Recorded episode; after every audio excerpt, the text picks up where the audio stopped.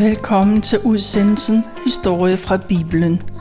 Mit navn er Tove Christensen, og i dag tager jeg udgangspunkt i noget af det, der står i Daniels bog i det gamle testamente. En gang var Israel et stort og stærkt land, men som tiden gik, så blev det mindre og mindre. Til sidst var der kun en lille del af Israel tilbage – det var Judariget, der havde Jerusalem som hovedstad. Det var stadigvæk et land, men det var besat af stormagten Babylon. Kongen i Israel synes, at hans største og vigtigste opgave det var at inddrive skatter fra landets befolkning, så de kunne betale det, at Babylon forlangte.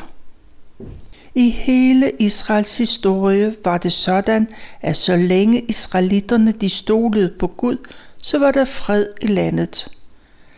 Der kom ingen fjendtlige nabolande over deres grænser. Men hver gang israelitterne vendte Gud ryggen, og de begyndte at tilbe afguder, så blev der uroligheder i landet. Gud tillod, at det skete, for folk de skulle bede ham om hjælp om tilgivelse for deres sønder. Israelitterne de kom længere og længere væk fra Gud Herren, og der kom profeter, der advarede Israel. Hvis landets magthaver fortsatte med at lede folk væk fra Gud, så ville det ende galt. Men folk i Israel, de hørte ikke, hvad der blev sagt. De dyrkede de samme afguder, som deres nabolande gjorde. De kom kun lejlighedsvis i templet for et syns skyld. Guds tålmodighed var ved at slippe op, og især profeten Jeremias, han talte Guds dom over Israel. Stormagten Babylon besatte Judariget og Jerusalem hele to gange. Første gang så kom kong Nebuchadnezzar ind i Guds tempel og tog de hellige kar. Dem tog han med til Babylon og satte ind i sin egen Guds skatkammer. Og så tog han Jerusalems konge og en hel del unge mænd. De kom fra kongehuset og fra de fornemmeste familier i landet. Det var en forvarsel for, hvor galt det kunne gå, hvis befolkningen ikke begyndte at tro på Gud. Det var faktisk en almindelig taktik for sejrherren, at han tog familiemedlemmer fra de rigeste i landet. På den måde kunne han være nogenlunde sikker på, at der ikke blev alt for store uroligheder. Hvis man gjorde oprør, så ville man være bange for, hvad der skete deres familiemedlemmer, både i hjemlandet og i det fremmede. Derudover så fik man glæde af dem, der var bedst uddannede og mest lærernemme i det fremmede land. Nogle år senere så indtog Nebuchadnezzar Jerusalem igen. Denne gang så tog han alle de skatte, der var tilbage i Jerusalem, både i templet og i folks hjem. Og man bortførte hele Israels befolkning. De kom med til Babylon – der var kun ganske få fattige tilbage. Daniel han blev taget med i første omgang. Han fik hurtigt god kontakt med kong Nebuchadnezzar, og han var vel anset i Babylon, da resten af israelitterne kom. Eller jøder kan man også kalde dem, for de israelitterne de blev også kaldt for judæer, eller jøder, som man kaldte dem på dansk. Og så vil jeg lige nævne, at Babylon, det lå cirka 80 km syd for det sted, hvor Bagdad i Irak ligger i dag. Før vi skal høre om Daniel, så spiller vi en sang, der er skrevet over salme 99, og den er skrevet af kong David. Og den hedder bare salme 99, og det er Baraka, der synger.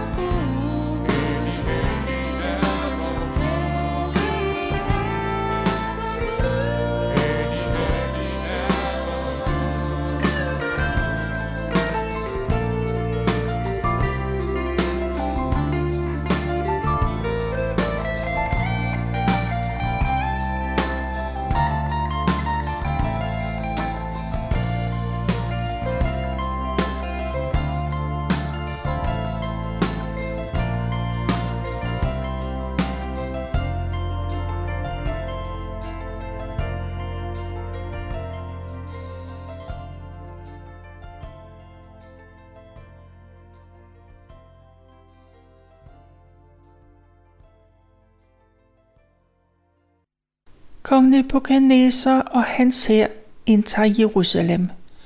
Han plyndrer Jerusalems tempel, og der tager han de hellige kar, der er indvidet til at blive brugt ind foran Guds ansigt.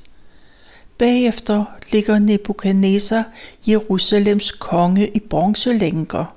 Han skal med som fange til Babylon. Sammen med ham så kommer der en hel del unge mænd fra kongefamilien og fra de fornemmeste familier i Jerusalem. Og nu er de unge, smukke og rige mennesker krigsfanger. De har indtil nu levet en forkælet tilværelse. Den sorgløse tid er forbi.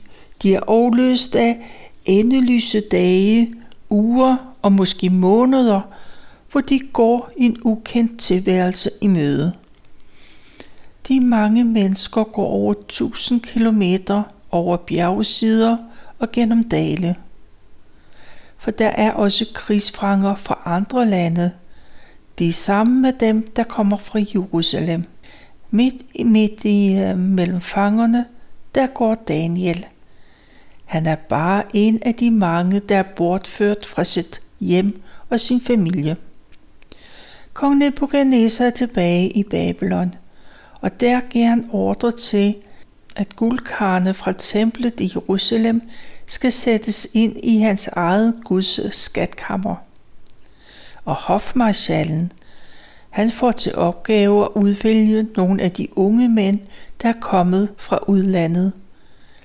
De skal være velskabte, se godt ud, være veluddannede, være lærernemme, og så skal de egne sig til at gøre tjeneste i kongens palads. Dem, der kan opfylde de krav, de skal have undervisning i tre år. De skal lære landets sprog og deres kultur at kende.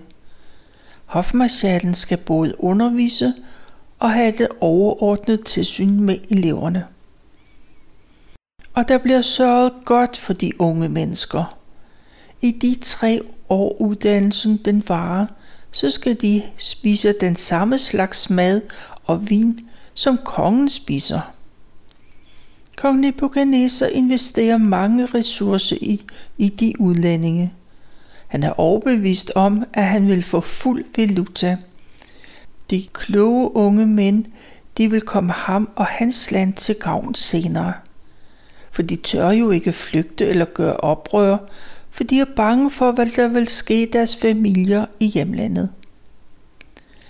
Blandt dem, der er udvalgt, er der fire mænd fra Judas stamme i Jerusalem. De fire har alle hebraiske navne, der henviser til den Gud, de tror på. Deres navne, de betyder, Gud er min dommer, det er Daniel. De andre hedder, Herren viser noget. Hvem er som Gud? Og Herren hjælper. Hofmarschallen, han er ligeglad med de hebraiske navne. Han giver dem nye babyloniske navne. De navne, der er knyttet til Babylons afguder. For eksempel så kommer Daniel til at hedde Balthasar. De jødiske mænd er landet midt i den hedenske hof. De får intensiv undervisning om deres nye land, om sproget og kulturen. Og selv deres navne de bliver ændret, det som ellers er dybt personligt. Men Daniel og de andre fra Jerusalem, de vil ikke lade sig opsluge helt. De vil ikke spise kongens mad, for den er ikke tilberedt efter de krav, der er i Moseloven, og derfor er den uren. Måske er den også blevet offret til afguderne. Begge dele er lige galt. Daniel og hans tre venner vil ikke spise maden, for den er ikke i overensstemmelse med de regler, som Gud har bestemt. Og Daniel forklarer hofmarschallen sit problem. Det er jo ham, der er ansvaret for de udenlandske mænd. Og Gud rører ved ham, så han ser noget ganske særligt i Daniel. Men selvom hofmarschallen er positiv over for Daniel, så har han alligevel sine betænkeligheder. For hvis Daniel og hans venner ikke spiser den kongelige mad, så bliver de sikkert både blege og tynde, især hvis man sammenligner dem med de andre.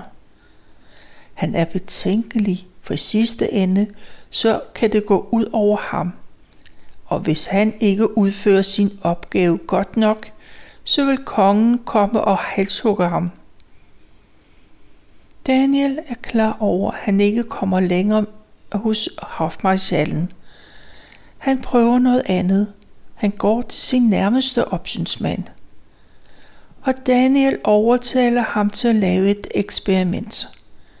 Daniel og hans fire venner skal i 10 dage kun spise grøntsager og drikke vand. Efter de dage, så kan opsynsmanden sammenligne dem med de andre, som spiser kongens mad.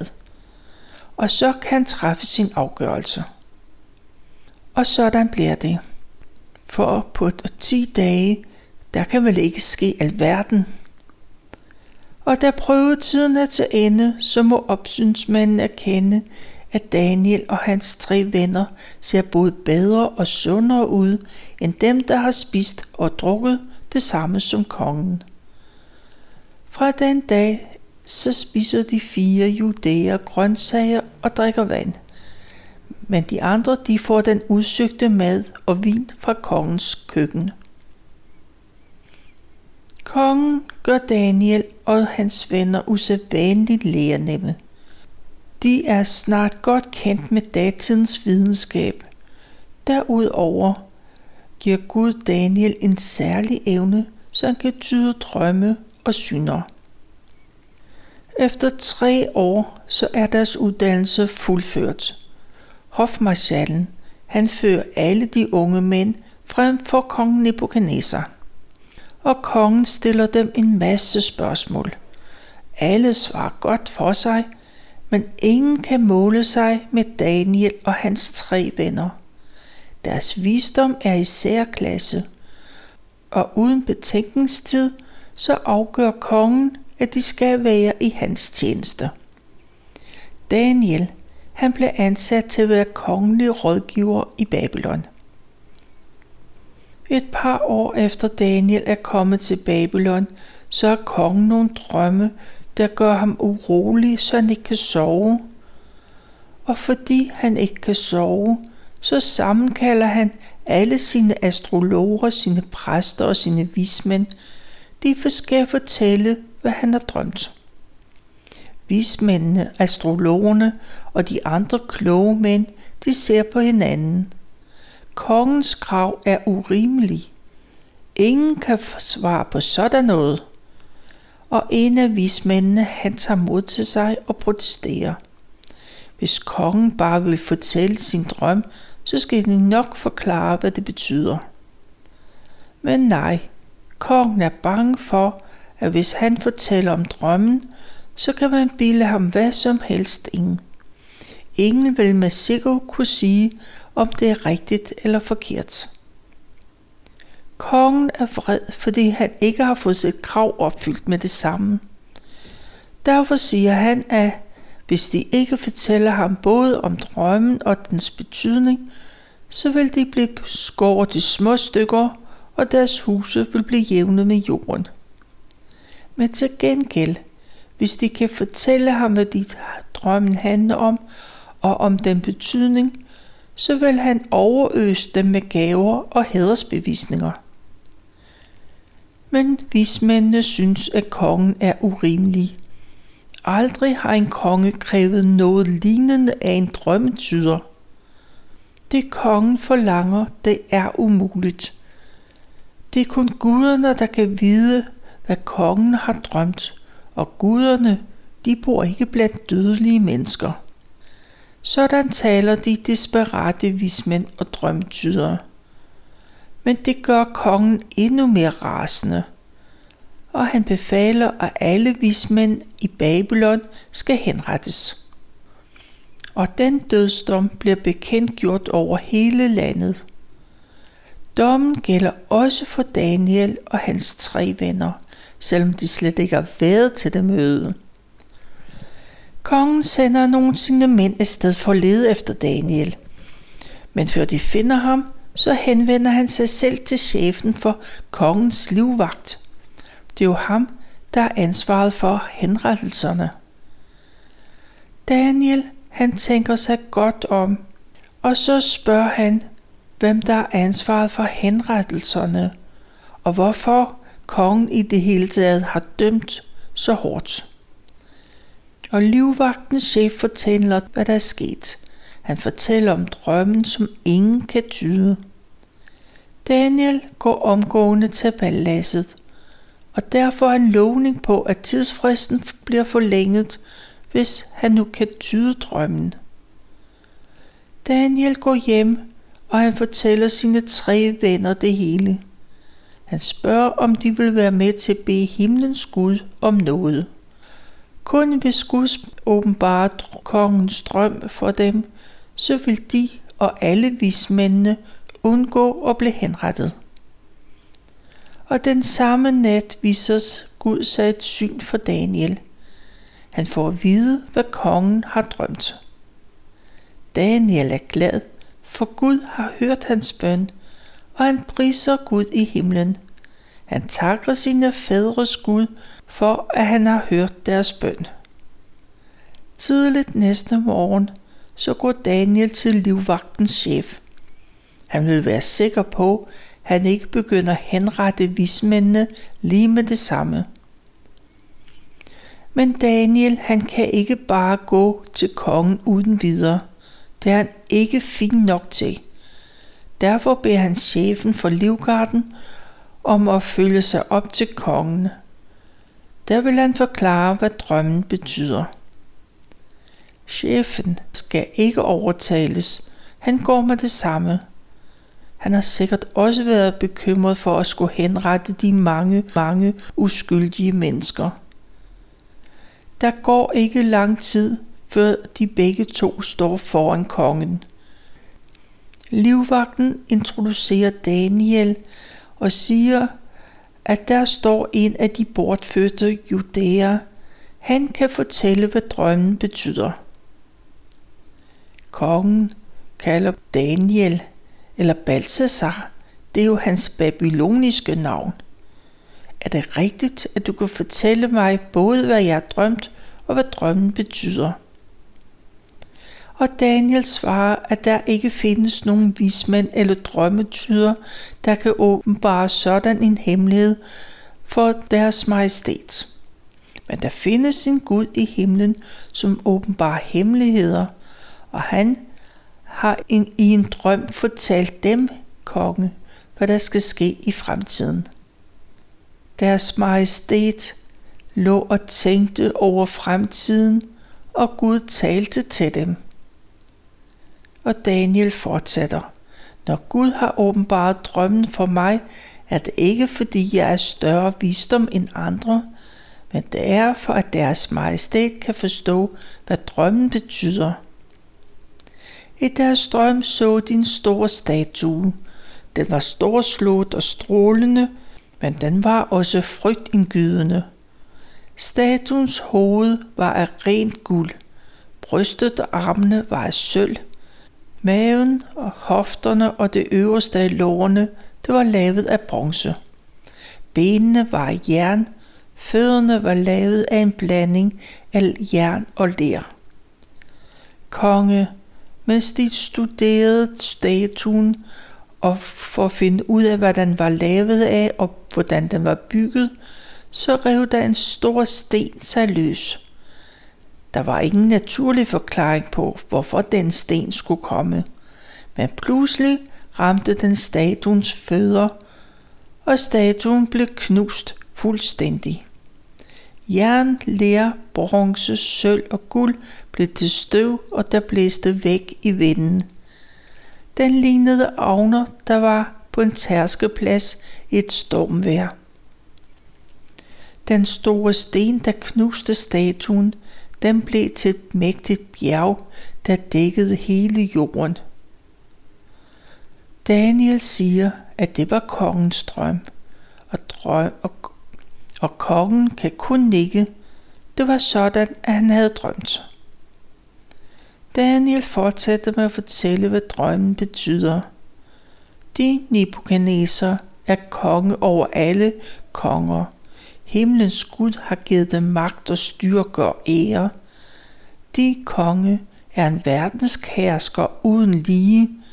De har magt over alle verdens fugle og dyr. Deres majestæt er statuens hoved, der er lavet af guld. En gang, når dette rige er forbi, så vil der komme et andet rige, der er ringere end deres. Det er et sølvrige.